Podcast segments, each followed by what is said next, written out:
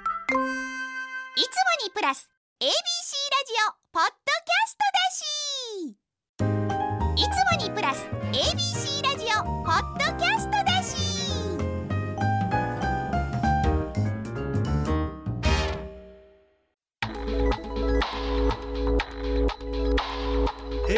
AM1008 FM933 ABC ラジオ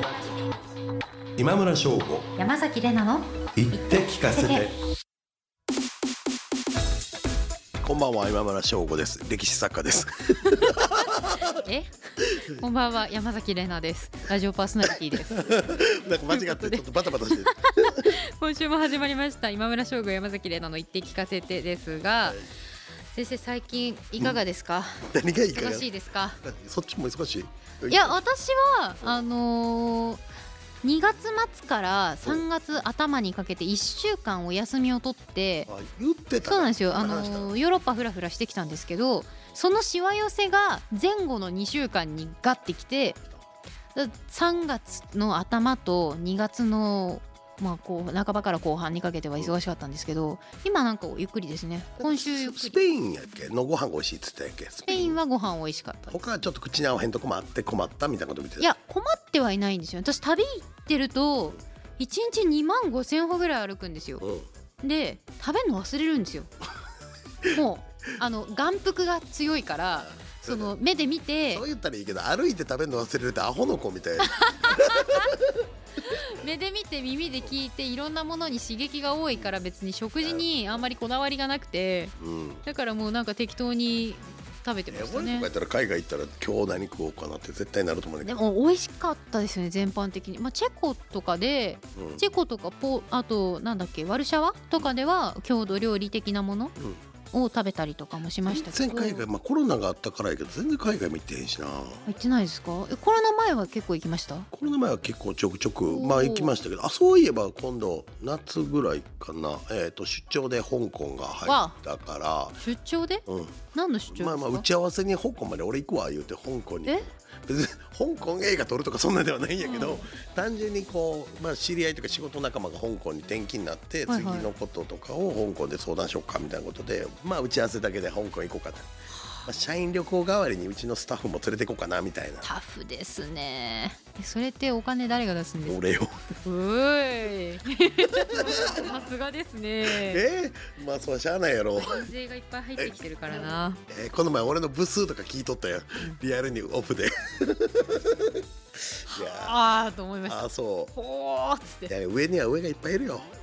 まあでもその部数が良ければいいみたいな話でもないうんじゃないですか、うん結ま局あ、あとジャンルごとのすごいっていうのがあってうん絵本やったらもうこんだけ売れたらもうすごい大ヒットとかもあるし、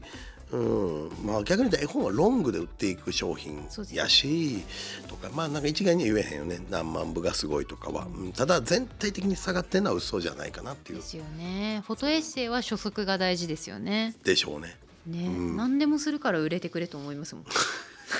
けど今後出版系は多分まだあるでしょ絶対今後いも。ますかねえない俺でもあの基本的うにん自分にあんま自信なく生きてきてるタイプなので、まあでも書くの楽しいんですようん文章確かに。でもあのジェーン・スーさんってうんコラムニストの方いらっしゃるじゃないですか、スーさんにはその山崎さんは書くの向いてると思いますよって言っていただいてて、俺はずっと小説を書けと言ってるんだよ。言われてますねうん、いやだでもなんか騙されたと思ってやった方がいいと思う。 B- BKB さんみたいな感じでショートショートから始めたいですって思うやろ、意外と俺は長編向いてると思うんよね、えー、なテーマはテーマはでテーマをもう一回こう、まあ、そう俺がへん俺が担当編集になろうかほんならでこうり引き出していって、うんこうやってこういや俺長編向いてると思うねコツコツやるの得意やし、あそうですね、まあ、勉強とかもそうやったやんか、うんこういう人間やっぱ長編にロングラン向いててでやっぱ書き上げた時の達成感は半端ないよ。でも小説家の方とうかん小説家デビューなさる方が、その自分の自伝じゃないんだけど、うん自分のこうバックグラウンドがすごく反映された作品を書くとかって多いじゃないで多すいか。ねその世界の終わりの沙織さんっていう方がそう藤崎沙織名義でこう本出された「双子」っていう作品も、まあ、自分のこうね人生が若干こう反映されてたりもするし、うんなんかそういうの読んでたらあ面白いなって思うんです。書店を自分の身近なとこじゃなくてめっちゃ遠いとこで行ってみたら SF とか、まあ、歴史とまでは言わへんけど歴史も結構詳しいわけや読からんでくれる人いるいやいると思うけいどますかうん、大正モダンの話とか大正時代の女性の話と勉強かし、なきゃそれはうん、そこまで専門的な知識ないですも俺んな読んでみたいなと思うけどなまあ現代小説でもいいねんけどそれたら学校もんでもいいしやろうやなんか自分がめちゃめちゃ知ってる界隈の話だと書きやすいですよね。そうけどそこから離れると、まあ、バコーンってその自分の使ってへん脳みそが開くみたいなんですごいもっとすごいもんが書けたりするかもしれんし今村先生本書くときはうんど,、どっちなんですかその最初からうんもともとその知ってる内容を膨らまして書くのか、こう全然知らないけど面白そうだなって引っかかったキーワードから取材とかいっぱいして深掘りしていくのか、うんまあもともといろんな知識があるから基本的には何でも何でも知ってるって言ったら偉そうやけどざくっと日本の歴史入ってるやんか、でまあ、こういうテーマで書こうって思った時に一番表現できる時代人物は誰やろっていうのを逆引きしてさらにその人間の足跡とかを足で取材して掘って書くみたいな。あとはもう取材力よりもやっぱ脳妄想力やと思うで小説妄想力ね妄想とかせえへん妄想せえへんせえへんしない めっちゃ関西弁やで今。せせえへんってきたからせえへんって書いてあるもうもう妄想せえへんないえ寝る前とかなんか妄想しへんしない子供の時もしたことないない何を考えてんの そういう時って現実明日テストやなとか、うんえ今しか見てないー、えもう過去興味ないー、あそう俺夢の中で生きてる男 やわすごい素敵こだからのもうこの女優さんとデートできたらどうやろうとか、なんか直近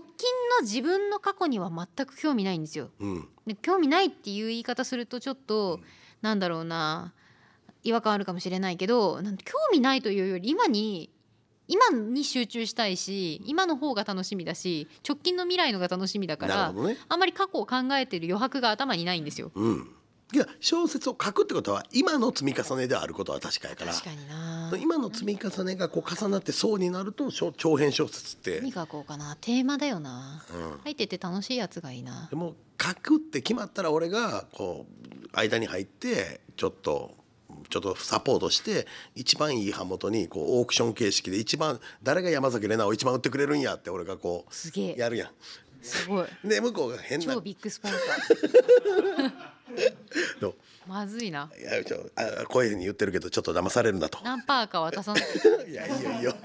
なんかけいやどーこれで小説家山崎怜奈がもしも生まれるんだったら番組からね俺俺はもうめちゃくちゃ貢献するよ。何テーマで書くかですよね。まあ、ほんまにけど最初こ怖かったり難しかったら小編でもショートショートでも一回書いてみたらね、暇で暇やったらちょっと手手慰みに確かにね。え、小説書くときって暇なときじゃないですよね。でも今村先生。まあ俺は違うけど結構隙間時間とかでスマホいじってる時間とかテレビぼーっと流したりとかまあ一般的にねあるやんああいう時間を執筆に変えるとすっごいたまる原稿がすげえ。みんな何テーマで書いてるんだろう。そのタレントさんとかって。やけど兼近さんもこの間ね小説出してたし、あとあの女性芸人のね方も。それこそラジオをテーマとかのああラジオテーマだったらそ書うけるかこ。こに来るゲストの人たちがこう流れていってこのゲストの人たちのなラジオパんかーソナリティの人の話とかね。とかうん架空のね。波を聞いてくれやったっけ漫画かなんかあるやんラジオの漫画あるやんあれっぽいのとまたちょっと違うかなんか角度からラジオを書いてみるとかおしゃれなタイトル周波数だからそうあれかっこいいよねあタイトル、あれ講談社かな漫画うんいいま漫画やけど読んでみます。はい何を聞いてくれ。波を聞いてくれやったんじゃないかなさあ本されるん当でやすか。ああ聞かなきゃ。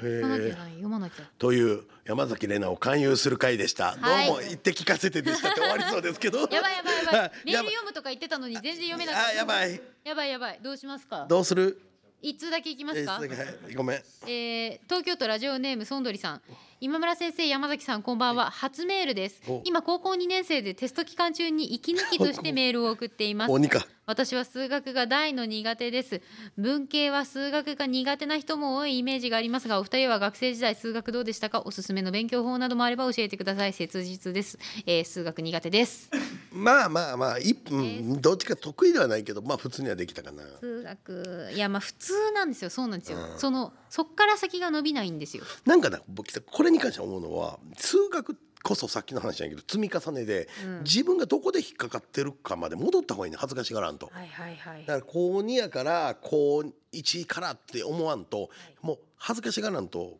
分数の割り算ぐらいまで戻ってみるっていうのは一つの手で確かになんかねそういう積み重ねが派生やから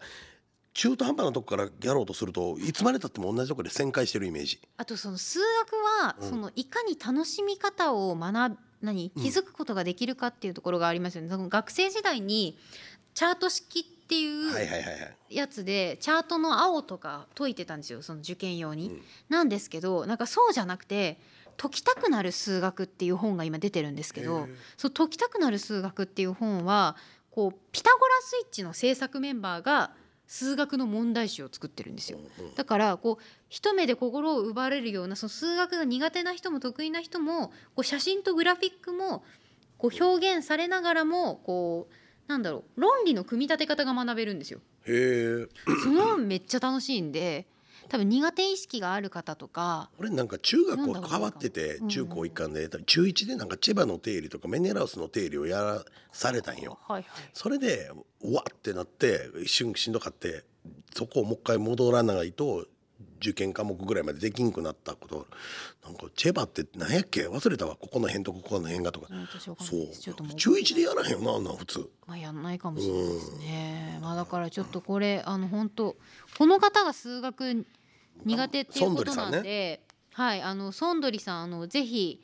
この本ですね調べてみてくださいこの「ピタゴラスイッチ」のチームが作ってる「解きたくなる数学」解ってきいうたくな本る数学めちゃめちゃおすすめですこうしたら数学楽しめたんえだ俺もやろうかな今からら数学勉強したいなはいということで大人の学び直しもぜひおすすめですので、ぜひぜ私ひとも私も一緒にやるんではいよろしくお願いしますということで、えーこの番組始まっていきます「言って聞かせて」ですが今日は偉人選抜会議というコーナーを行いますちょほいっと久しぶりでですすねな今村翔吾山崎怜奈の「言って聞かせて」最後までお付き合いください AM1008 FM933 ABC ラジオ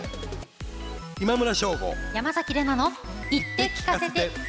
ABC ラジオがお送りしています偉人選抜会議 AM 一ゼロゼロ八 FM 九三三 ABC ラジオがお送りしている今村翔吾山崎怜奈の言って聞かせて。さてこの時間は偉人選抜会議というコーナーを行います。3月10日に出演したイベント集え歴史人歴史旅塾 in 大阪城でもこのコーナーを公開収録でやって、えー先日その様子が放送されてるんですけれども、番組内でやるのはですね1月以来ということではい、久しぶりです。久々やね久々ですね河合敦先生ゲスト会以来なんですけれども、改めてこのコーナーは YouTuber になってほしい偉人とかそういうテーマをつけて〇〇してほしい偉人、その候補者を出し合ってテーマに最適な偉人を決めていきますちなみにその3月のイベントでは大阪城野外音楽堂でライブをやってほしい偉人というテーマで行いまして、まあ、最終的に織田信長プロデューサーであと家康の家臣団が、えー、と何すくいでしたっけあれはエビエエビビすすくくいい、をやるっていうその前座でやるってまいあ、う皆さんやっぱこうあ歴史好きでねキャラクターがうんこう濃い人たちで舞台やってたでしょ、俺あのこれ信長をプロデューサーにさまざまな武将にパフォーマンスってまとめたやん原稿に書いてありますそうそうでもあの時もっと詳しかったと思うそうあの時俺と山崎さんの中でこのままじゃ収集つかへんからっていう空気がパッと流れてザクッと終わらしにかかったんよねそう結局ちょっとちょっともう名前覚えてないんですけどなんか そうそう高砂龍達さんっていうそのそう歌がうまい人をその大阪城の方がこう紹介してくれてそうっていうみのんがあなりまこしれたをね好。きが強いからこれもうねうん暗黙でこう白熱しましたね。そう締めにかかろうっていう二人の言って聞かせて組がそういう風 にそうなんです、ざくっと終わりましたあはい私がそれ考えるならまだわかるんですけど、今村先生が考え始めるっていうのがなかなか いやいやなかなかだなと思いましたけ聞かせてたんど、ではい楽しかったですはね。い楽しかったです。で、えー、とこちらのコうんーナー、イベントでこのコーナーをやった時に本当はあの2つテーマやる予定だったんですけどちょっと一個漏時れたよね間が押してた関係うでん1つやれなかったのがあるので、えー今日は、えーリスナーの皆さんに送っていただいたテーマとそのイベントでやれなかったテーマと2本でお送りしたいと思います。では1つ目のテーマはこちらうん、徳川家康とラジオをやってほしい偉人はい。ということでこれがあのイベントでやれなかったやつなんでラすジオをやってほしいじゃなくて、まあ徳川家康ってついてるのはイベント用やったからってことですよそうねそ。うで家康公とっていうことがミソなんだと思うんですけど、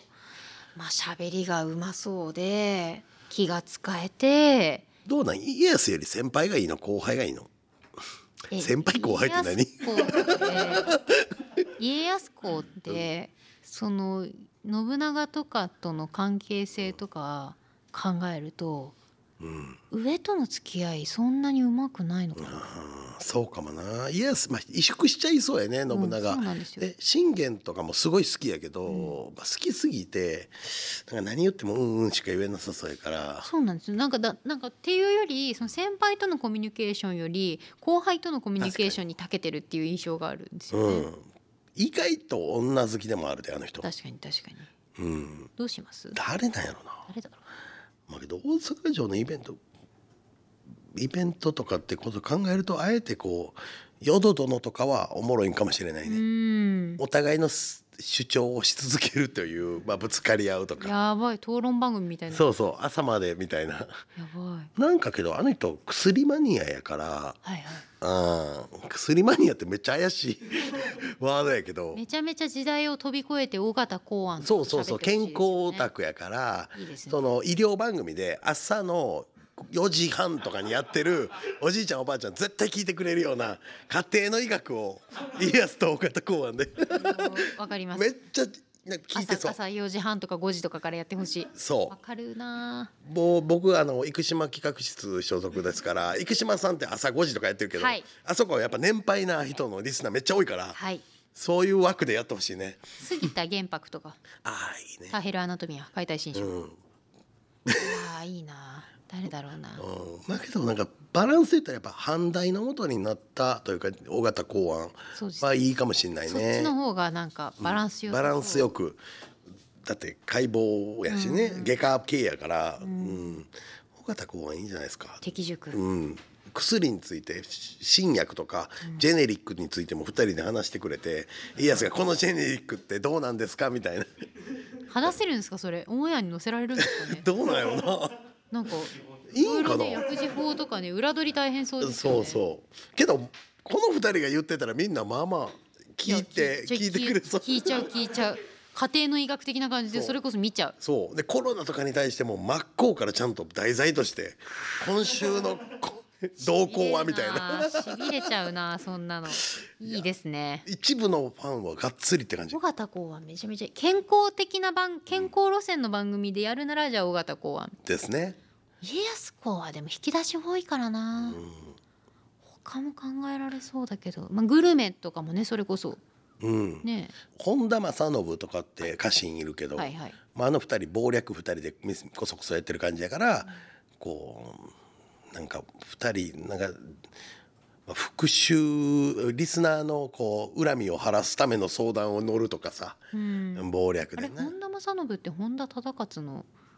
のね本田忠勝と本田正信は、まあ、遠い親戚って遠感い親じ戚イメージ。へえうん、そうちょっとその辺のリンクが甘いんですよねえー、そっか仲良しとやるのがいいかめっちゃ敵、水と油でそうなんですようん、共演 NG みたいな人とやればいいか島津義弘とか関ヶ原の戦いで家康突破された組やからいやでもそれは家康が許さなそうだな突破されちゃったっていう番組。それか負け組同士で喋るかああ負けいやすけど勝ち組じゃないまあ、確かにそうなんですよねあんまり負けてきてない、うんあとあのーすごい安全策をとって、あんまり失敗のない人たち同士で喋る、うんその誰処世術番組しょあーいや失敗をしなかった人たち失敗をする前にその逃げるが勝ちを分かってはいるっていうタイプの人たちと喋る、だからあれやなあとは前半とにかく忍耐の番組で、い耐えてこらえてみたいな番組や、笑ってこられただ誰かは前半戦かなりまあ頼朝とかもそうかもしれないね 前半戦きつかったかららしかも頼朝好きやし家康、ああそうですねうん東鏡めちゃくちゃ好きやから、読んでま耐えてこらえて、耐えてこられていいですね、うん、じゃあ耐えてこられてにしましじょゃうあ耐えてこらえていいな。ちょっといいなんかネーミングセンスもあってめちゃめちゃいい。じゃあということで、えー徳川家康とラジオをやってほしい偉人は「耐えてこらえて」というタイトルで、えー源源頼頼朝朝で、はい、ファンなんでねはいそう家康公いいねと思いますいいと思いますさあ続いては、えーラジオネーム魚たちのデコピンブルースさんからいただいたテーマです飲み友達になってほしい偉人今村先生でもお酒飲まないですあもんんまの前最近ちょっと飲めるようになってきへてそう真っ俺赤になっちゃうみたいなそうなんかね分かったことがあって俺ずっと飲めへんと思っててビールが飲めへん、んチューハイが飲めへんからあもう飲めへんと思ってたらどうも炭酸とアルコールを混ぜるとめっちゃ酔うらしい。うんそうですねなんか普通にウイスキーの水割りとかやったらまあちょくちょく飲めるかなみたいなそんな感じハイボールやろうけどそうはいまあでもハイボールとか水割りとかいろいろですね、いろいろのワインも飲むし、日本酒はそんな飲まないかなって感じなんか47都道府県回ってる時に日本酒飲みまくっておーちょっと強くなったかなって感じはまあそうですよね慣れですよねうんだから飲み友になってほしい偉人だから一緒に居酒屋さんに行きたい偉人酔っ払ってけど俺なんかよくあのテンション高くなるとかさ泣くとかさなったことないねんだけどあれどうなそれもんないです単純にしんどくなるかならんかの二択やねんうんそうです、あとはヘラヘラしてますよねあーそなんだろうな飲み友達になってほしい偉人か飲み友達飲んで楽しそうな人ですよねう、うん、まあでもそたいれはもう坂本龍馬とかはまあ楽しそうですよね確かに面白そうね勝海舟土とか佐人良さそうねうんただ土佐人の中でも山内陽道とか、まあ、めっちゃ飲むけどなんか飲ま飲ましすぎたら立ち悪いよねじゃああと竹地半平太とかもいやなんか立ち悪そうなんですよね。そうそうそうまあその土佐人はね持論をすごい展開してきそうなんですよねあ。ーそうそうで長州人は議論が好きやから長州人もよくないと思うね、うん絶対政治の話になるからそうなんですよ政治の話になると人と大体揉めるじゃないですか。もうそうそうそうそうもうね本当ね仲良くしたい人とは政治の話しない方がいいですそようね。そうそうそうわかる。長州人はねこれ今も結構その傾向あるらしくてやっぱ山口の、まあ、年配の人とからしいけど政治好きみたいね酒飲むとそういう議論まあねだってが、政治家の出身地でもありますからね。みちゃくちゃそう、うん、いやーそうなんだよな。誰と飲んだらなんか気持ちよく飲めるかな。うーん誰やろな誰だろうな。まあ博識な人がいいよなと。話題が尽きないくてね自分の知らない世界をいっぱい知っててで喋ってくれるタイプの人その寡黙な人だとこっちが気使わなきゃいけないから、うん、あのお酒飲みながら適当にヘラヘラ喋ってくれる人がいいっていうあーまあけど龍馬強そうな気がするねんなそこ龍馬強そうですねん龍馬は強そうな気が龍する馬はだから、うんこっちがあの飲ませてうん楽しくさせればいいっていう、うん、そうそうで一番あかんのはその時代で言うと新選組の連中よねあいつらは飲まして切ってくるから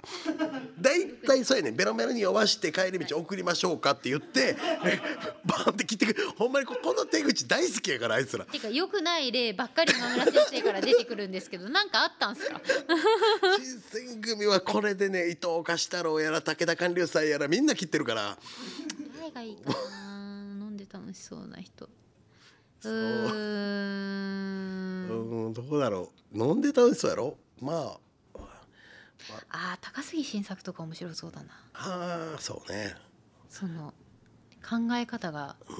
なんか初子貫徹してるじゃないですか、あの人面白そうけどなんかもう今から行こうとか言ってイギリス大使館燃やしに行きそうな気もするそれはやめなきゃそれは制さなきゃいけないなあまあけどまあ面白くないもんな多分上杉謙信とかめっちゃ静かそうやし、うん酒飲みやけど薩摩はどう思います薩摩まあようけど薩摩人めっちゃ陽気やってきゅう、戦国時代うん、ねだから薩西摩郷さんもだって性格めちゃめちゃいいっていうふうにう思いんますよね、中村半次郎いいんちゃうほう中村半次郎いいかも中村半次郎誰とでも仲良くできるって残ってるしあのインタビューがいろんな人のすごいそれこそ龍馬みたいですね、うんその人も誰とも仲良くできるそう中村半次郎は、まあ、いわゆる身分の低い人からめっちゃ上の人までずっとやれてしかも話題が結構うん、だから結構自分がいじられ役にもなれるからああいいですねそうそれそれなんですそようねでいそざのと新選組が来たら中村半次郎が迎撃してくれるから強い新選組も半次郎には気をつけろっていうぐらいいやまあ幕末四大人斬りの一人ですからね、はいネタがちょっと怖いけどな先週切ってきた男がどうのこうのと かだから岡田伊総と中そうそ村う半次郎がいたらやばいですよねそう酔ったら切られそう半次郎芸もできるからこう雨雨どいから雨がポタッと落ちるまでに3回抜いて3回収めたとかいう逸話がそれは逸話ですよそうさすがに無理やねんけじゃどないないけど、まあ、抜刀はほんまにうまかったみたいね当時の見てる人は言うよねいいな芸もできるてか刀ね使いが上手い人は飲んでも楽しそうですよね共通点としてけどあの時代の人みんな酒飲んで刀抜くの、まあ、マストやからねうんあのだからよくあの酔っ払って頭の傷とかあるやん必修事そ項うそうそうそういやー楽しそうだな中村半次郎面白そうそうねなんか変にこじれた時に場を鎮圧する力もあるしじゃあ中村半次郎と坂本龍馬で行きま すかそこ二人面白そうだなまあ多分土佐薩摩やからそんなに大丈夫やしね大丈夫そううん、いいですね、うんいいですというねことで飲み友達になってほしい偉人は中村半次郎と坂本龍馬で行きますはいラジオネーム魚たちのデコピンブルースさんありがとうございはました。いありがとうございました引き続き、えー皆様からのこのまるまるな偉人、うんまるまるになってほしい偉人のテーマの募集しています。番組ホームページのメールフォームよりお送りください。以上偉人選抜会議でした。山崎でのいでで ABC ラジオがお送りしています。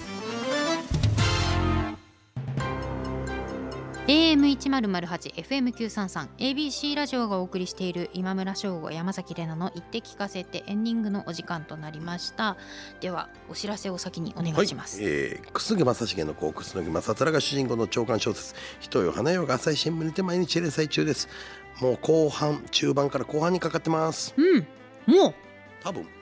けどこれでもいっぱいこの人いつまでやるんやって言われてんねんねこれでももう200回は超えてるこからこののこ収のお録知らせずっと入ってますもんね。 7ヶ月とかで終わる人もいれば1年過ぎる人もいるんやけど僕は一応予定では1年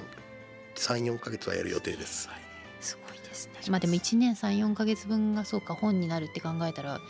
それが一番読みやすいぐらいですもんね。僕も結構本気でもう書いてるすげえわはいあの全然足元にも及ばないどころか比べようにもならないんですけれども私も本を出しています山崎怜奈初のことエッ セイ山崎怜奈の言葉のお裾分けがマガジンハウスさんから出版されていますこちらも2021年8月から2022年12月末までの、えー1年4ヶ月分のエッセイが収録されています実際にこの、えー本の元になった花子東京さんというウェブ媒体でのエッセイの連載も引き続きされています写真と文章盛りだくさんでお送りしているので皆さんぜひ読んでくださいテレビやラジオなどその他の出演情報に関しては私の公式ツイッターの方をご覧くださいそしてこの番組は放送から1ヶ月間 Spotify や Podcast でも配信中ですラジコのタイムフリーとともにこちらもチェックしてくださいさらにこの番組では皆さんからの質問や喋ってほしいことお悩み相談番組の感想これを食べてくれという美味しいグルメの情報などなどメッセージを募集しています番組ホームページのメールフォームよりこちらもお送りくださいよろしくお願いしますメールが紹介された方には番組の特製カードをプレゼントしていますちなみに私もこのカードまだ持ってないんですけど今村先生持ってますか俺は自分の本に挟まってたからあ持てたけどそっかけどまあこれまたどんどんグッズをこのやり口でうん出版 やり口でやり口出でね版社に作らしていこう、うんいいと思うなんか何する次なんかなんかこの手でさやろうやうんなんかまあ文房具とかはねいいですよねまあ、ペンとか普通に使い勝手いいよね、ボールペンとかそっちでもいいしはいそう、あと何使うかなうん、なんか最近うちあの出版社事務所にああの小小説家事務所にして珍しくあのレーザー刻印機のガチモンのやつを購入したんよ、ほうだからうちの社で木札とか作れるすごっ 作りましょう作るでもすめちゃめちゃ大量生産しなきゃいけないですよまあめちゃめちゃずつでもけど例えば100個とかやったらとりあえず100個とかやったらうちすごいの納品しますよ、やりましょううん、楽しみになってきましたということで来週 もよろしくお願いしますここまでのお相手は今村翔吾と山崎れなでしたまた来週また来週